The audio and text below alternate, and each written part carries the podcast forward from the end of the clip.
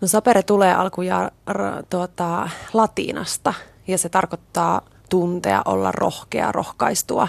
Siitä on vähän useammanlaisia suomennoksia. Mutta sitten tavallaan miten sapere tulee Suomeen, niin, niin se tulee Ranskasta. Eli se on Ranskassa ollut tämmöinen hyvin oppituntimainen äh, menetelmä tai, tai oppitunteja, joissa on opetettu lapsille, että, että minkälaisia aisteja on, miten ruokaa opitaan aistien kautta. Ja se on ollut nimeltään sapere-oppimista.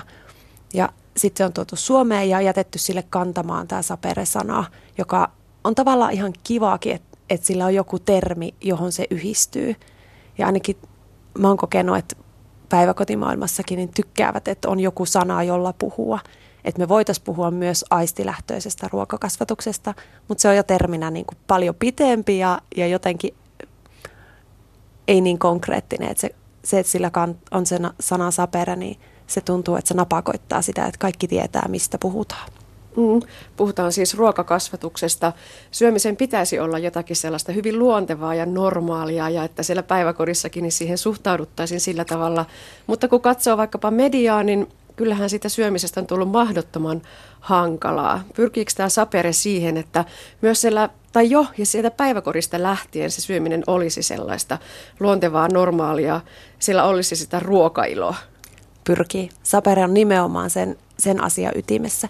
Ja siinä, että, että sapere on, kun se on tullut Suomeen, niin se on tuotu nimenomaan sinne varhaiskasvatukseen, jossa ne lapset on ihanassa iässä oppimaan nimenomaan sitä ruokailoa – ja kun lapselle on hyvin luontainen tapa oppia ja toisaalta lapselle on luontaista oppia aistien kautta, niin se, että me kohistetaan se niiden lasten huomio niiden aistien kautta tekemisessä siihen ruokaan ja tuo siihen vähän iloa ja leikkiä ja, ja poistetaan semmoinen turha vakavuus tai vanhat säännöt ruoalla ei saa leikkiä ynnä muuta, niin siitä voi saada tosi kivoja asioita aikaiseksi, jotka kantaa sitten sinne nuoruuteen ja kantaa jopa aikuisuuteen, kun sekin tiedetään, että, että se mitä me jo varhaiskasvatusiässä opitaan, niin ne yllättävän samankaltaisena säilyy ne meidän ruokailutottumukset sitten sinne nuoruuteen ja, ja jopa aikuisuuteen asti. Että me ollaan nyt niinku, tavallaan siellä parhaassa paikassa vaikuttaa siihen, että, että kehitetään ja opetetaan niitä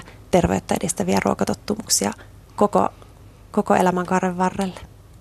No mitä se ruokakasvatus ja ruokailu, syöminen ylipäätään varhaiskasvatuksessa on muuta kuin sitä, että mennään valmiiseen ruokapöytään? No se, se on paljon muuta. Et kaikki se, että mä itse ajattelen saperea niin kuin, tai mulle on luonteva jotenkin ajatella sitä, että sitä voidaan toteuttaa sekä niissä ruokailutilanteissa, se, että, että miten me mennään sinne valmiiseen ruokailupöytään ja miten me ollaan siellä ruokapöydässä, mitä tapahtuu, kun me lähdetään sieltä. Mutta sitten toinen, toinen puoli oikeastaan se, että, että mitä me tehdään muulloin kuin silloin, kun on varsinaisesti ruokailutilanne. Että miten se ruoka on läsnä siellä niissä varhaiskasvatuksen arjen tilanteissa muuten. Et, koska siellä on kuitenkin monenlaista tekemistä, touhua, ää, jotka on pedagogisesti suunniteltuja, niin on hyvin luontevaa ja helppoa tuoda sinne ruokateema, koska siinä itse asiassa yhdistyy hyvin monenlaista oppimista. Et me voidaan opettaa vaikka lapsille värejä tai numeroita, niin myös ruokateemojen kautta.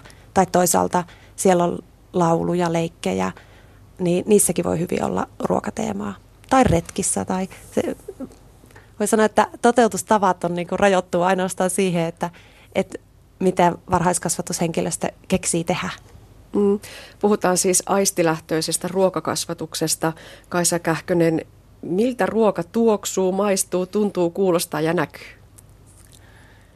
Tuohon voi ehkä vastata niin, että, että se maistuu, näkyy, tuntuu ja, ja on just sitä, miten sä itse keksit sen sanottaa.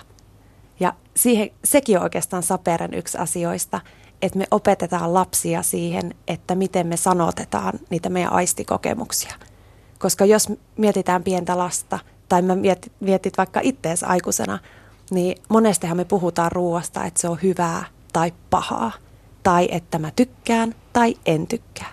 Mutta se, että, että miksi joku asia on hyvää tai miksi joku asia on pahaa, niin se on tavallaan se, mihin sapere pyrkii, että miltä ruoka maistuu. Et me ei kysytäkään, että onko hyvää, vaan me kysytään, että miltä maistuu. Jolloin me päästään paljon enemmän siihen, että että se lapsi miettii sitä, että, että miltä tämä oikeastaan niin kuin maistuukaan mun suussa. Tai toisaalta voi miettiä, että miltä tämä tuntuu mun suussa. Että mistä se johtuu, että tämä on musta hyvää. Tai varsinkin, että mistä se johtuu, että tämä on mun mielestä pahaa. Että onko se jotenkin se suu tuntuma sellainen, että tämä ruoka ei ole mun juttu. Vai näyttääkö se jotenkin siltä se ruoka, että, että en halua laittaa tuota muuten suuhuni. Et päästä semmoista mustavalkoisesta ajattelusta siihen, että, että voidaan miettiä niitä ominaisuuksia, mitä sillä ruoalla on. Puhutaan paljon sitä ruokailosta. Miten sitä voisi sanoa, että mitä se on se ruokailo? Ruokailo on semmoista niin kuin positiivista olemista, tekemistä ja kokemista sen, sen ruoan ympärillä. Et ei, ei ole yhtä ainutta oikeaa tapaa kokea tai tehdä ruokailoa, mutta ennemmin mä sanoisin, että ruokailo on, niin kuin, se on, sen, se on sen tilanteen niin kuin tuntu ja miten, miten hyvä sulla itsellä on olla sen ruoan, ruoan kanssa. Koska paljonhan meillä, kun voi sanoa, että meillä nykyään ajatellaan ruoasta aika niin kuin voimakkaastikin, että toiset on, on, on voimakkaita mielipiteitä ruoasta ja syömisestä, niin sitten ne monesti myös ne voimakkaat mielipiteet tulee mukana siihen ruokapöytään. Ja ne ruokailutilanteet voi olla myös hyvin niin kuin, ähm, semmoisia, että siellä on niin latauksia.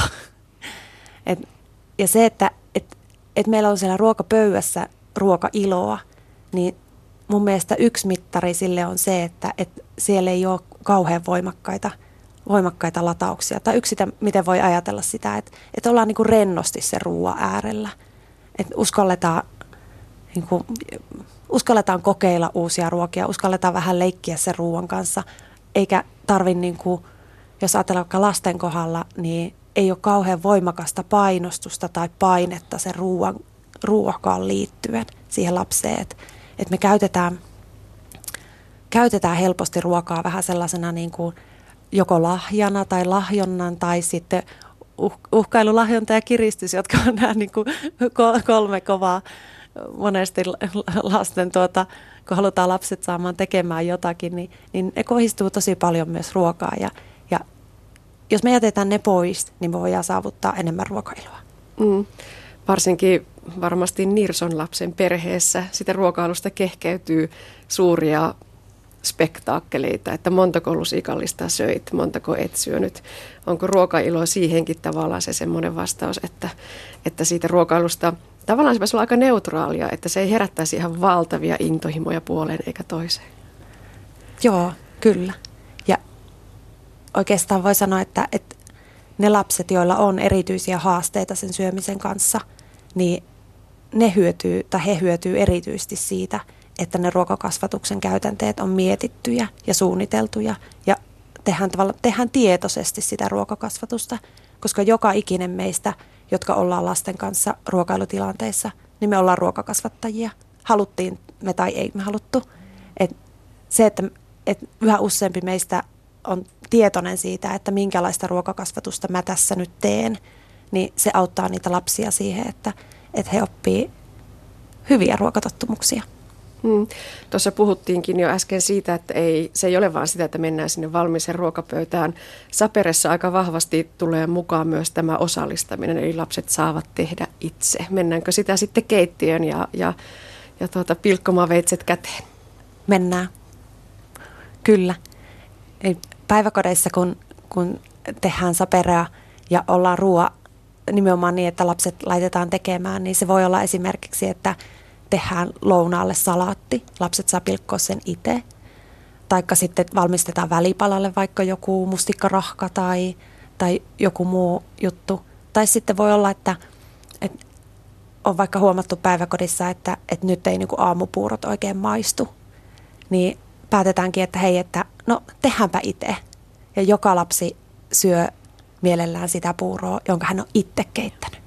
Et siihen tulee aivan erilainen semmoinen tuntu silloin, kun on itse osallistunut siihen tekemiseen, nähnyt miten se, miten se ruoka valmistuu ja on laittanut, saanut itse upottaa kätensä sinne tai kauhansa sinne pattaan. Tosiaan se maaginen puoli kiloa pitäisi meidän kaikkien niitä kasviksia, marjoja, hedelmiä syödä ja niin kuin tuossa alussa kuulimme, niin me aikuiset emme siihen pääse. Luulen, että eivät lapsetkaan ihan ihan siinä tahdissa ole, mikä olisi suotavaa.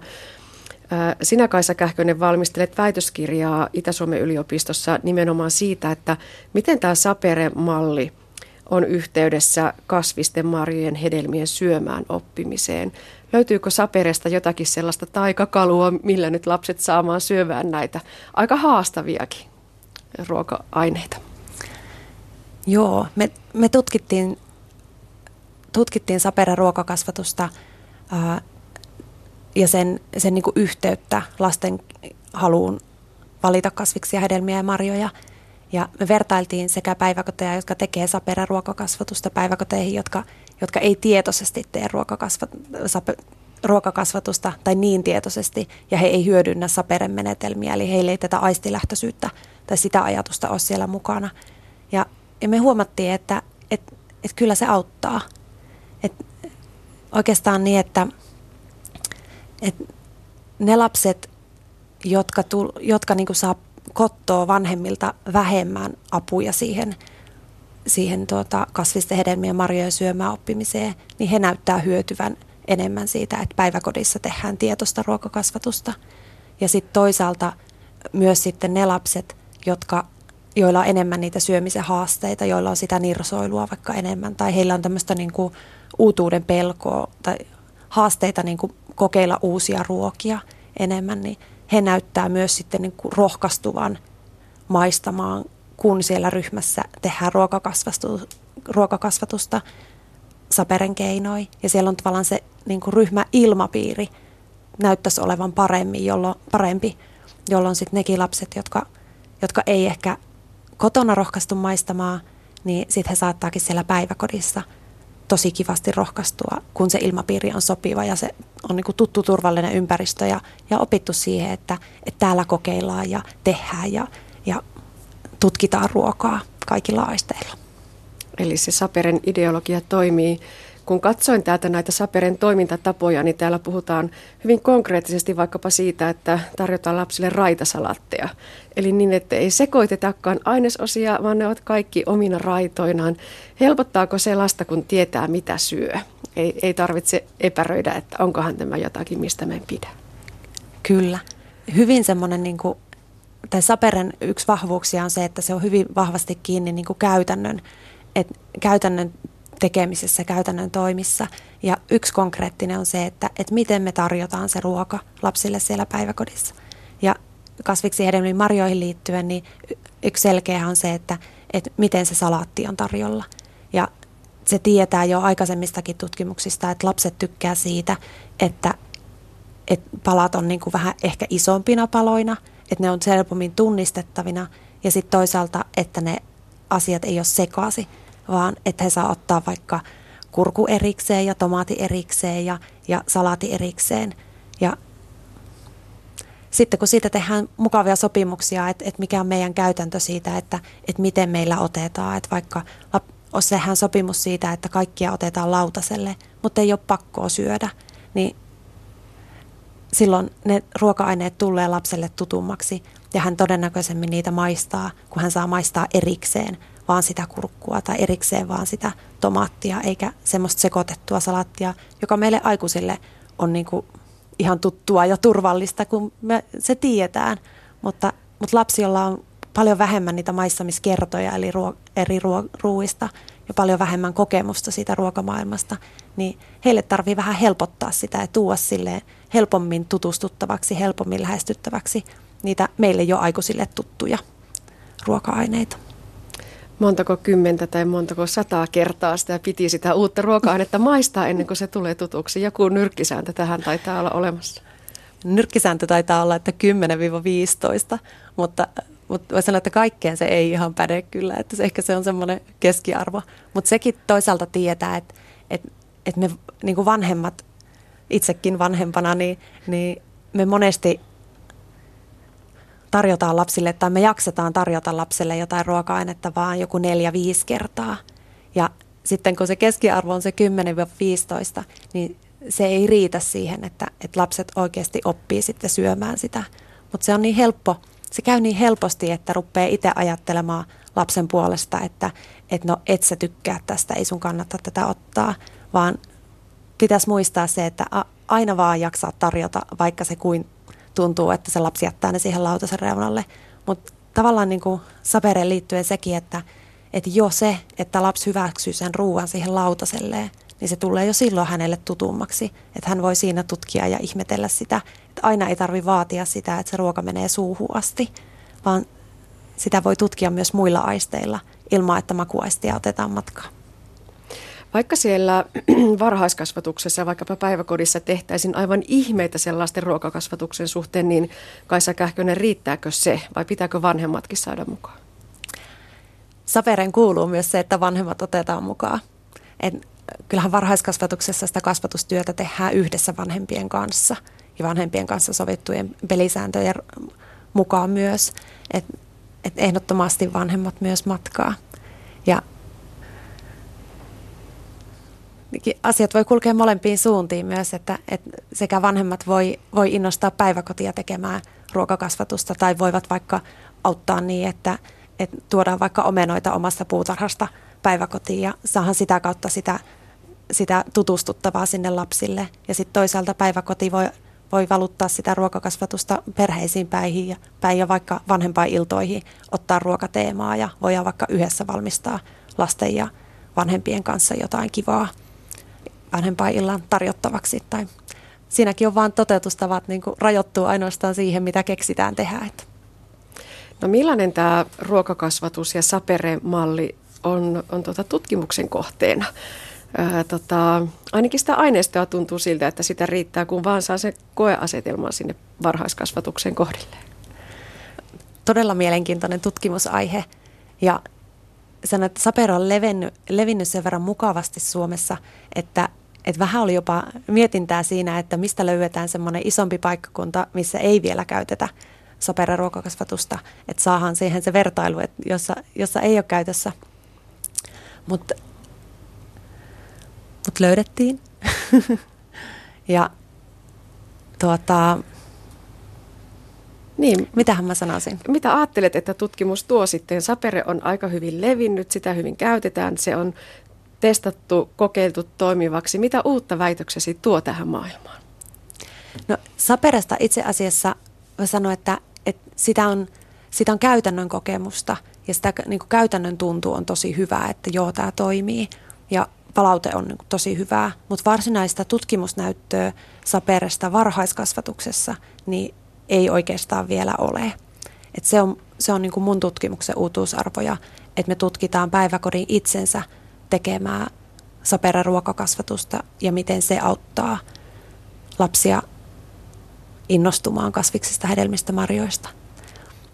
Jonkun verran on tutkimusta niin, että, että on tehty interventiota, jossa saperea on viety, Suomestakin on tämmöistä tutkimusta, jossa saperea on tehty, tehty päiväkodeissa, mutta se tavallaan mun tutkimuksen mielenkiinto on vielä se, että sitten kun se päiväkoti itse toteuttaa sitä ja se tavallaan juurtuu sinne osaksi sen päiväkodin varhaiskasvatusta ja toivottavasti valuu myös sen kunnan varhaiskasvatussuunnitelmiin ja se on tavallaan siellä rakenteissa mukana, että meillä tehdään näin ja luodaan niitä sinne kuntaan ja sinne päiväkoteihin ja siihen, sen henkilökunnan suuhun sopivia tapoja ja käytänteitä tehdä, niin miten se sitten vaikuttaa? Koska sehän on se, mihin me, mihin me pyritään, että se olisi joka, jokainen päiväkoti, jokainen kunta Suomen maassa ottaisi ruokakasvatuksen välineekseen tehdä, auttaa, tehdä terveyden edistämistyötä, auttaa lapsia oppimaan terveyttä edistäviä ruokatottumuksia.